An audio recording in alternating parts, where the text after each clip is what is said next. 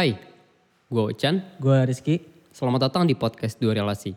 Di sini kita bakal nemenin lo buat ngebahas hal-hal yang berkaitan antara hubungan manusia dengan entitas lainnya. Seperti hubungan manusia dengan manusia, manusia dengan Tuhan, manusia dengan kehidupan, ataupun hal lainnya.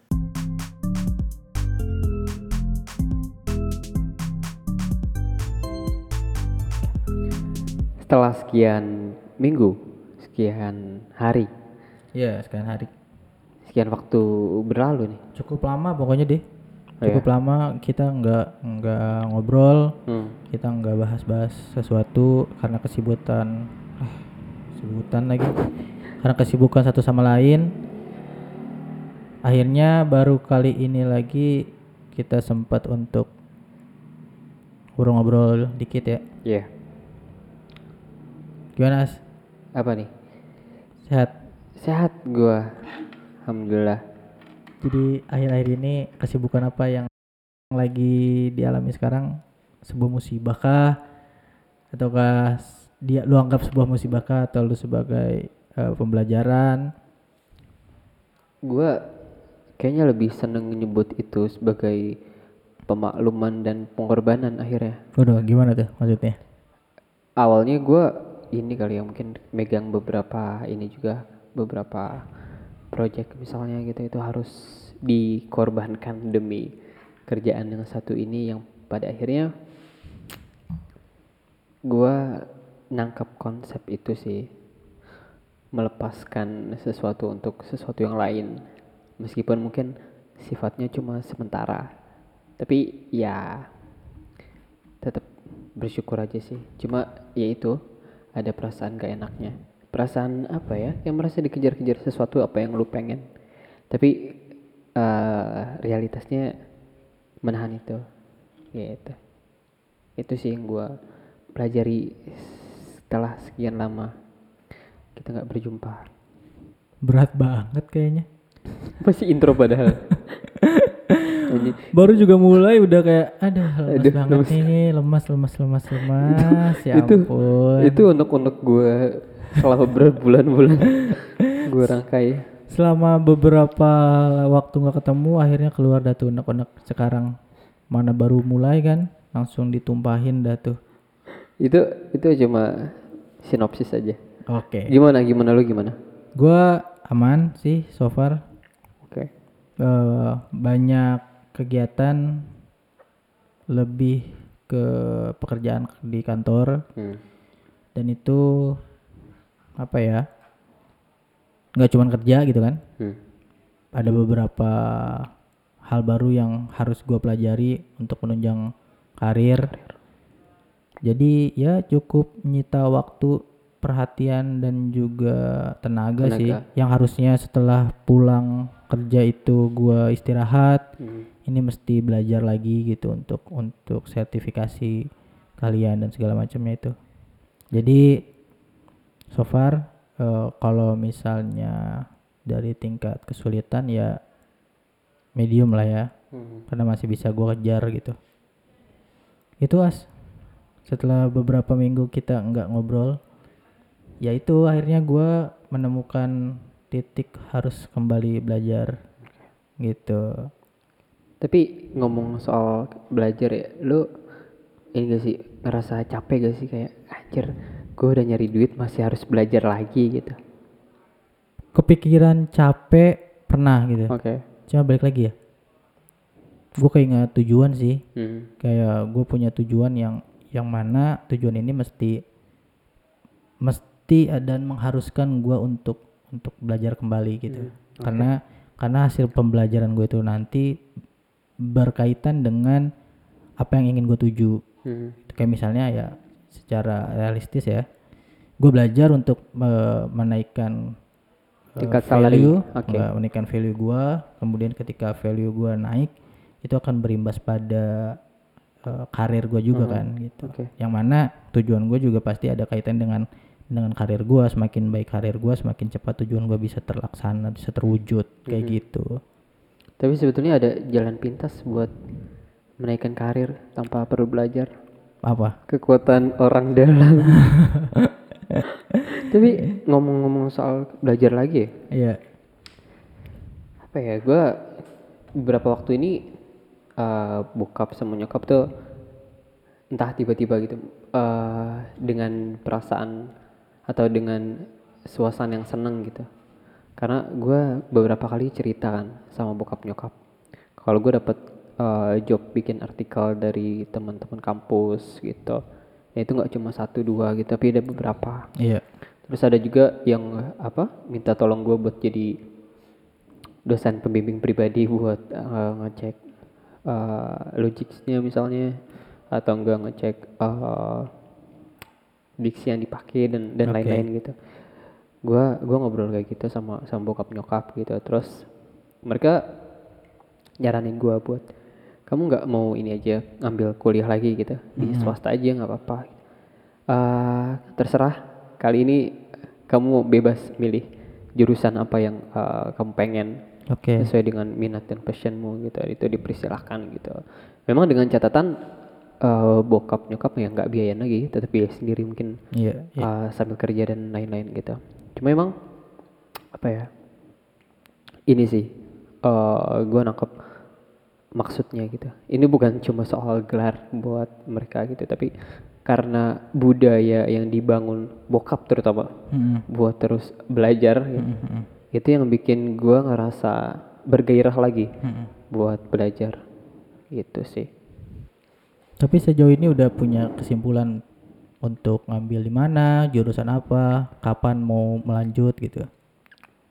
gua pribadi eh kalau untuk waktunya kemungkinan besar entah itu 2021 atau di 2022 kali ya dan 2021 aja udah mau eh, beres. 2021 anjir gue 2022 sorry mungkin 2022 atau ya di pertengahan atau di akhir kali ya Oke.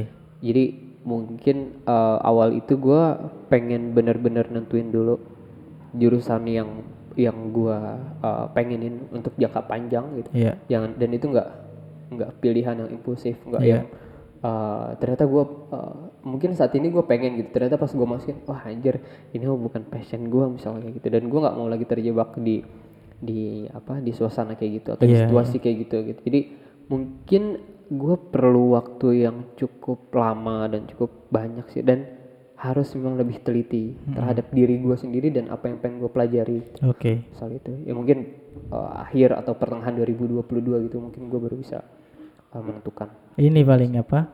gue keinget eh, ikigai ikigai. oh. Menemukan Oke. ikigai dahulu sebelum menentukan mau ke mana nih nanti la- lanjutnya kuliah jurusan apa gitu kan. Tapi untuk ikigai kita bahas nanti Oke, deh. gitu kita mas nanti karena itu butuh perjalanan yang yang teramat panjang sih. Iya iya. Jadi untuk ikigai kita kita skip dulu bahasannya kali ini. Gue sebenarnya lagi ini as, lagi eh, ngerisauin.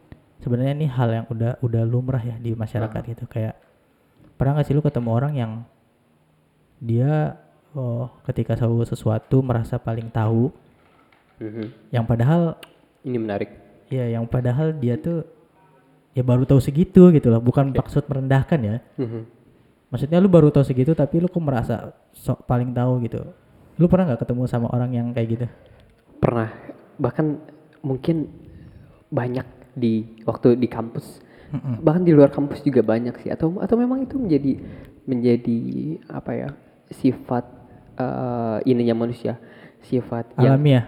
eh ya bisa jadi bisa jadi sifat alamiahnya manusia ketika tahu sesuatu sedikit Iya. terus langsung merasa ah, menjadi pintar atau bahkan mungkin gue juga kayaknya pernah sih Kalau gua kayak kayaknya gitu. pernah sih, emang Oke. gua pernah ketika masih oke di kita kampus coba ya. otokritik Iya iya, gua kritik gua, diri gua, sendiri oke gua kayaknya dulu pernah. Mhm. Jadi eh, wajar lah ya kayak misalkan anak kampus Hmm. baru masuk ketika perpindahan peralihan peralihan dari siswa ke mahasiswa gitu ya. Aha.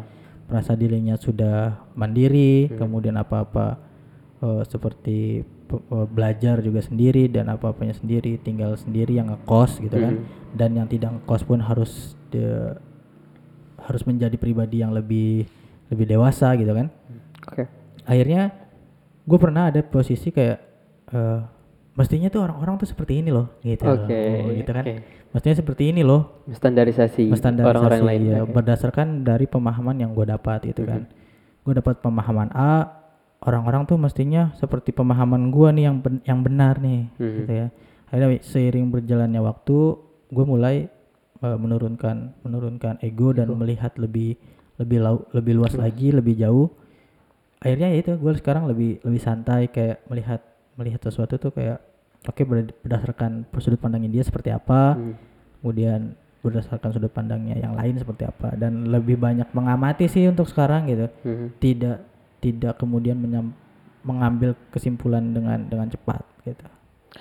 Eh, subjek atau pelajaran atau pengetahuan apa yang bikin lu tuh ngerasa kayak wah anjir gue tuh udah di atas di, di, di antara manusia-manusia yang lainnya gitu. Kalau sekarang nggak ada sih ya. Nggak ada.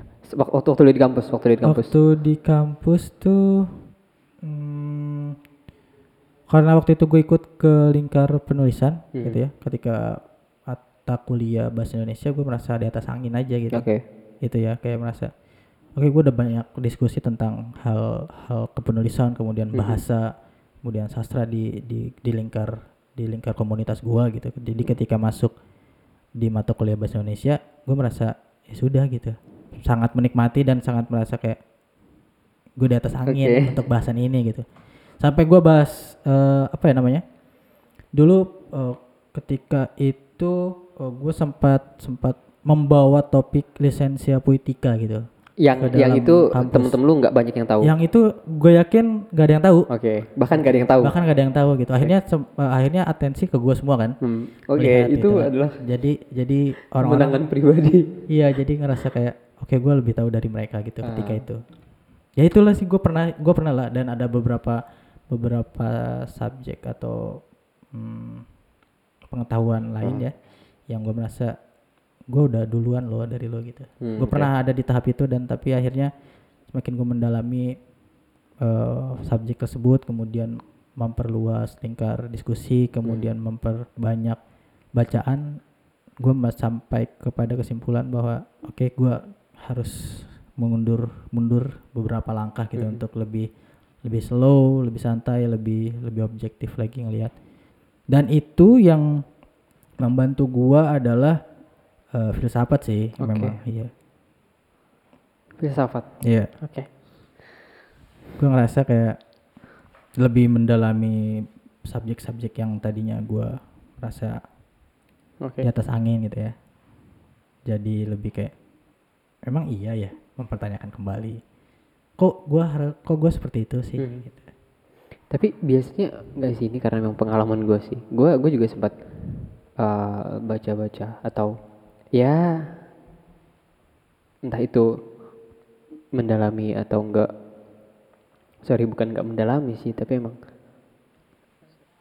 agak concern di bacaan-bacaan filsafat juga gitu.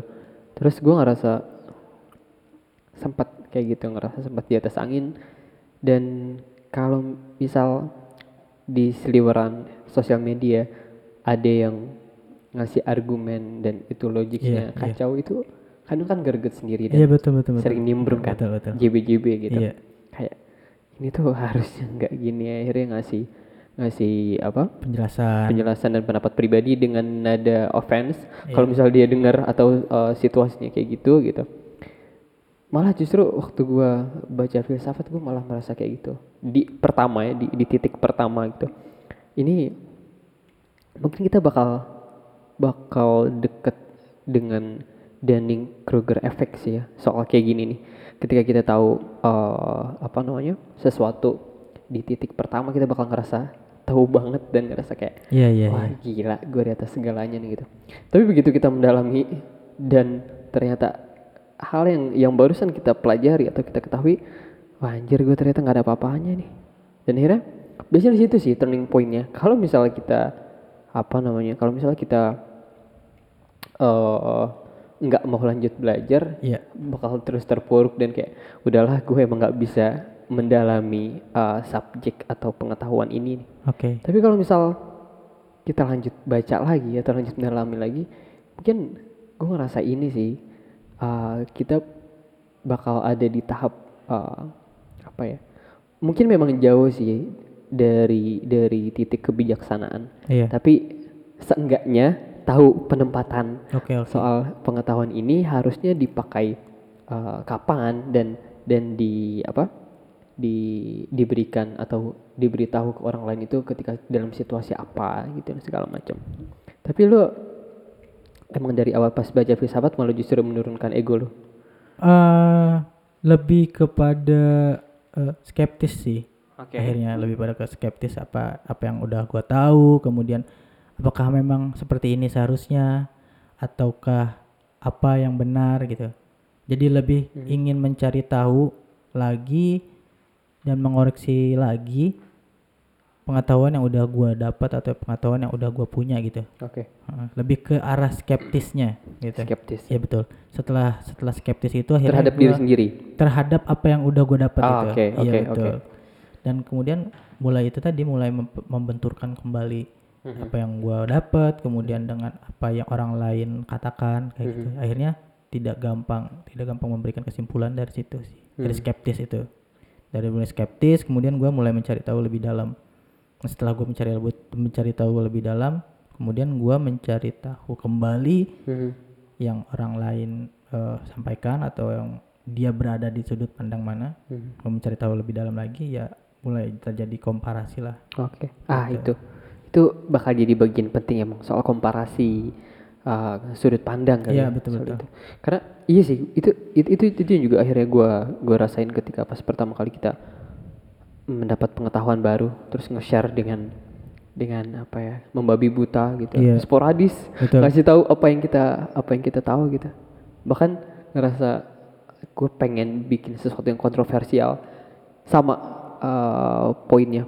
Biar dapat atensi dari sekitar. Dari sekitar dari, lingkungan ya. Ah benar-benar apalagi namanya ekosistem atau uh, wilayah mahasiswa atensi kan penting kan? Mm-mm. untuk banyak hal. Iya. Untuk untuk apa politik kampus misalnya untuk untuk apa lagi ya? Banyak hal pokoknya. Tuh caper ya? Ucap ya Ah. bisa coba sekedar caper. Iya. oke itu juga bisa. Ya seenggaknya bisa diakui uh, eksistensinya dan juga intelijensinya Iya. dengan pembahasan-pembahasan kayak gitu. Itu tadi disebutnya Dunning Danny Kruger Kruger effect oke. Itu secara kalau misalkan lu bisa jelasin secara teori yang singkat lah ya seperti apa tuh apa yang tadi udah lu jelasin Iya. itu udah udah ya cukup tadi menurut gua tadi itu jadi gambaran yang cukup sih Hmm. soal kalau kita ngelihat apa ya diagram bukan diagram sorry apa ya grafik grafik ah Oke. ya grafik grafik di titik pertama ketika kita dapat pengetahuan baru ada di yang paling atas terus kita mulai baca eh, lebih dalam kita jatuh dan ya situ yang tadi gue bilang turning pointnya Iya. kalau kalau kita memutuskan untuk menyelesaikan nggak tahu atau Hmm. nggak mau lagi tahu soal ini ya sudah stop di situ Hmm. kita stop di palung terdalam ya mungkin namanya kebodohan kali ya pada Oke. akhirnya kita stop di palung kebodohan gitu tapi kalau misal bangkit lagi oke kita bisa bisa eh, mungkin me- me- menyederha- menyederhanakan sesuatu yang rumit. Mungkin itu kali yang dibilang Einstein. Kalau lu pernah dengar kalau orang jenius itu dia yang bisa menyederhanakan sesuatu yang rumit. Tapi untuk sampai ke sana itu itu butuh tahapan panjang kan. Oke dan iya iya betul. mungkin akhirnya gue nangkap sih. Waktu itu gue gue gue cuma nangkap mentah-mentah gitu. Iya. Kalau orang jenius karena mungkin ini kali ya eh, buat gue sesuatu hal atau orang yang dianggap jenius itu itu hmm, apa ya eksistensinya udah diakui banget lah itu Mm-mm. jadi gue mencoba untuk gimana caranya menyederha- menyederhanakan sesuatu yang rumit gitu tanpa gue tahu ada proses yang namanya Dunning-Kruger tadi iya gitu. oke. Sampai akhirnya waktu itu gue sempet eh, banyak nyari tahu soal astronomi misalnya gitu. Iya. Gue baca-baca soal dari mulai eh, pengorbitan Mm-mm. terus eh, galaksi dan banyak hal yang yang yang yang coba gue cari tahu itu dan akhirnya gue pengen coba eh, menyederhanakan itu. Menyederhanakan itu tanpa gue tahu prosesnya ya. Buntu. Gue buntu di titik kedua. Di titik di mana gue ngerasa kayak kayaknya gue gak mampu deh untuk mempelajari ini. Akhirnya iya iya. stop stop di situ dan ya sudah. Gua nggak mampu sampai tahap menyederhanakan sesuatu yang rumit.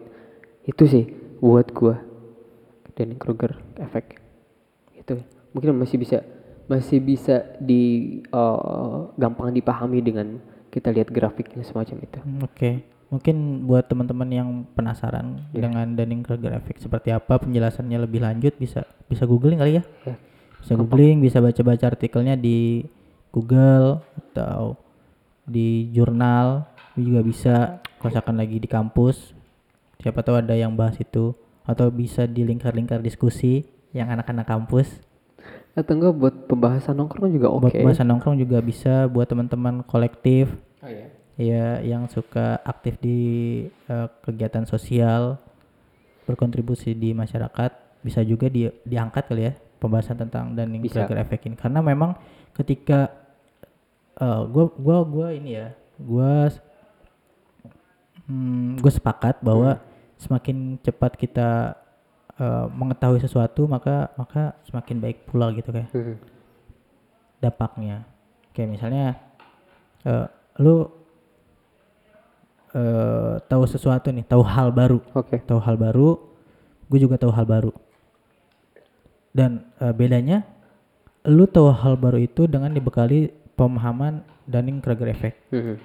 Eh, sementara gue tidak gitu besar kemungkinan yang terjadi adalah lu tidak tidak apa ya tidak ego Hmm. dengan pengetahuan baru yang lu punya. Sementara gua karena tidak memiliki informasi tentang Dunning Kruger effect ini ya bisa jadi malah lebih lebih lebih kuat gitu. Hmm.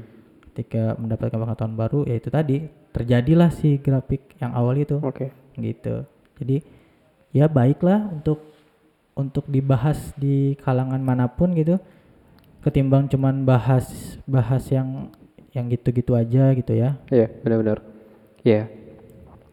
Buat apa ya? Bekal dan tools kali ya, tools berpikir itu mungkin bisa jadi salah satu tools berpikir bisa kita ya. bisa bisa Nah, bisa untuk mengambil sikap juga kan Ya, mengambil bisa sikap, jadi bener. landasan gitu mungkin itu aja untuk malam ini Oke. ada lagi nggak Enggak sih, buat Enggak ya? gua oh iya gue pengen nyampein satu hal Eh, tuh? kalau teman-teman butuh jasa untuk digital printing Hmm. kemudian cetak-cetak banner stiker spanduk segala Hmm. macam teman-teman bisa coba cari Magenta Magenta Magenta Print print, Magenta print shop. Printing Print Shop. Hmm. Nah, teman-teman bisa coba cari di Facebook Magenta Print Shop buat keperluan-keperluan seperti tadi yang gue sebut cetak spanduk dan itu dia menyediakan jasa yang berbeda karena kalian bisa ngeprint spanduk dan di dibantu untuk desain. Desain. Iya, Oke. jadi desainnya gratis tapi kalian cukup bayar untuk Cetak. biaya cetaknya aja kayak gitu. Lokasinya di mana? Lokasinya di Parung Panjang Oke.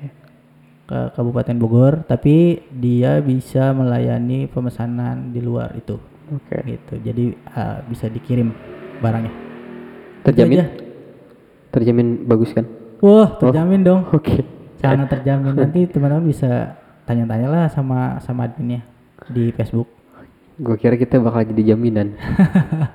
Atau atau ada nomor telepon yang bisa dihubungin as dari digital eh Magenta Print. Magenta Magenta Print. Print Shop gitu. Ownernya adalah Mas Wildan. Mutakin. Dia udah berapa tahun ya? Lebih dari dua tahun Iya. menjalani usaha ini. Ya sudah banyak customer yang mempercayai juga. Ini nomornya ya. Kalau teman-teman punya kebutuhan terkait eh, spanduk percetakan dan segala macamnya bisa ke nomor 0895 3984 70 600 ulang lagi ya 0895 3984 70 600 kalau misalkan teman-teman mau hubungin beliau dan dapat informasi dari podcast ini eh, teman-teman bisa bilang aja gitu dapat infonya dari podcast dua relasi kayak gitu udah itu aja Udah. ya Oke. kita akan ketemu lagi dengan bahasan selanjutnya di episode yang akan datang.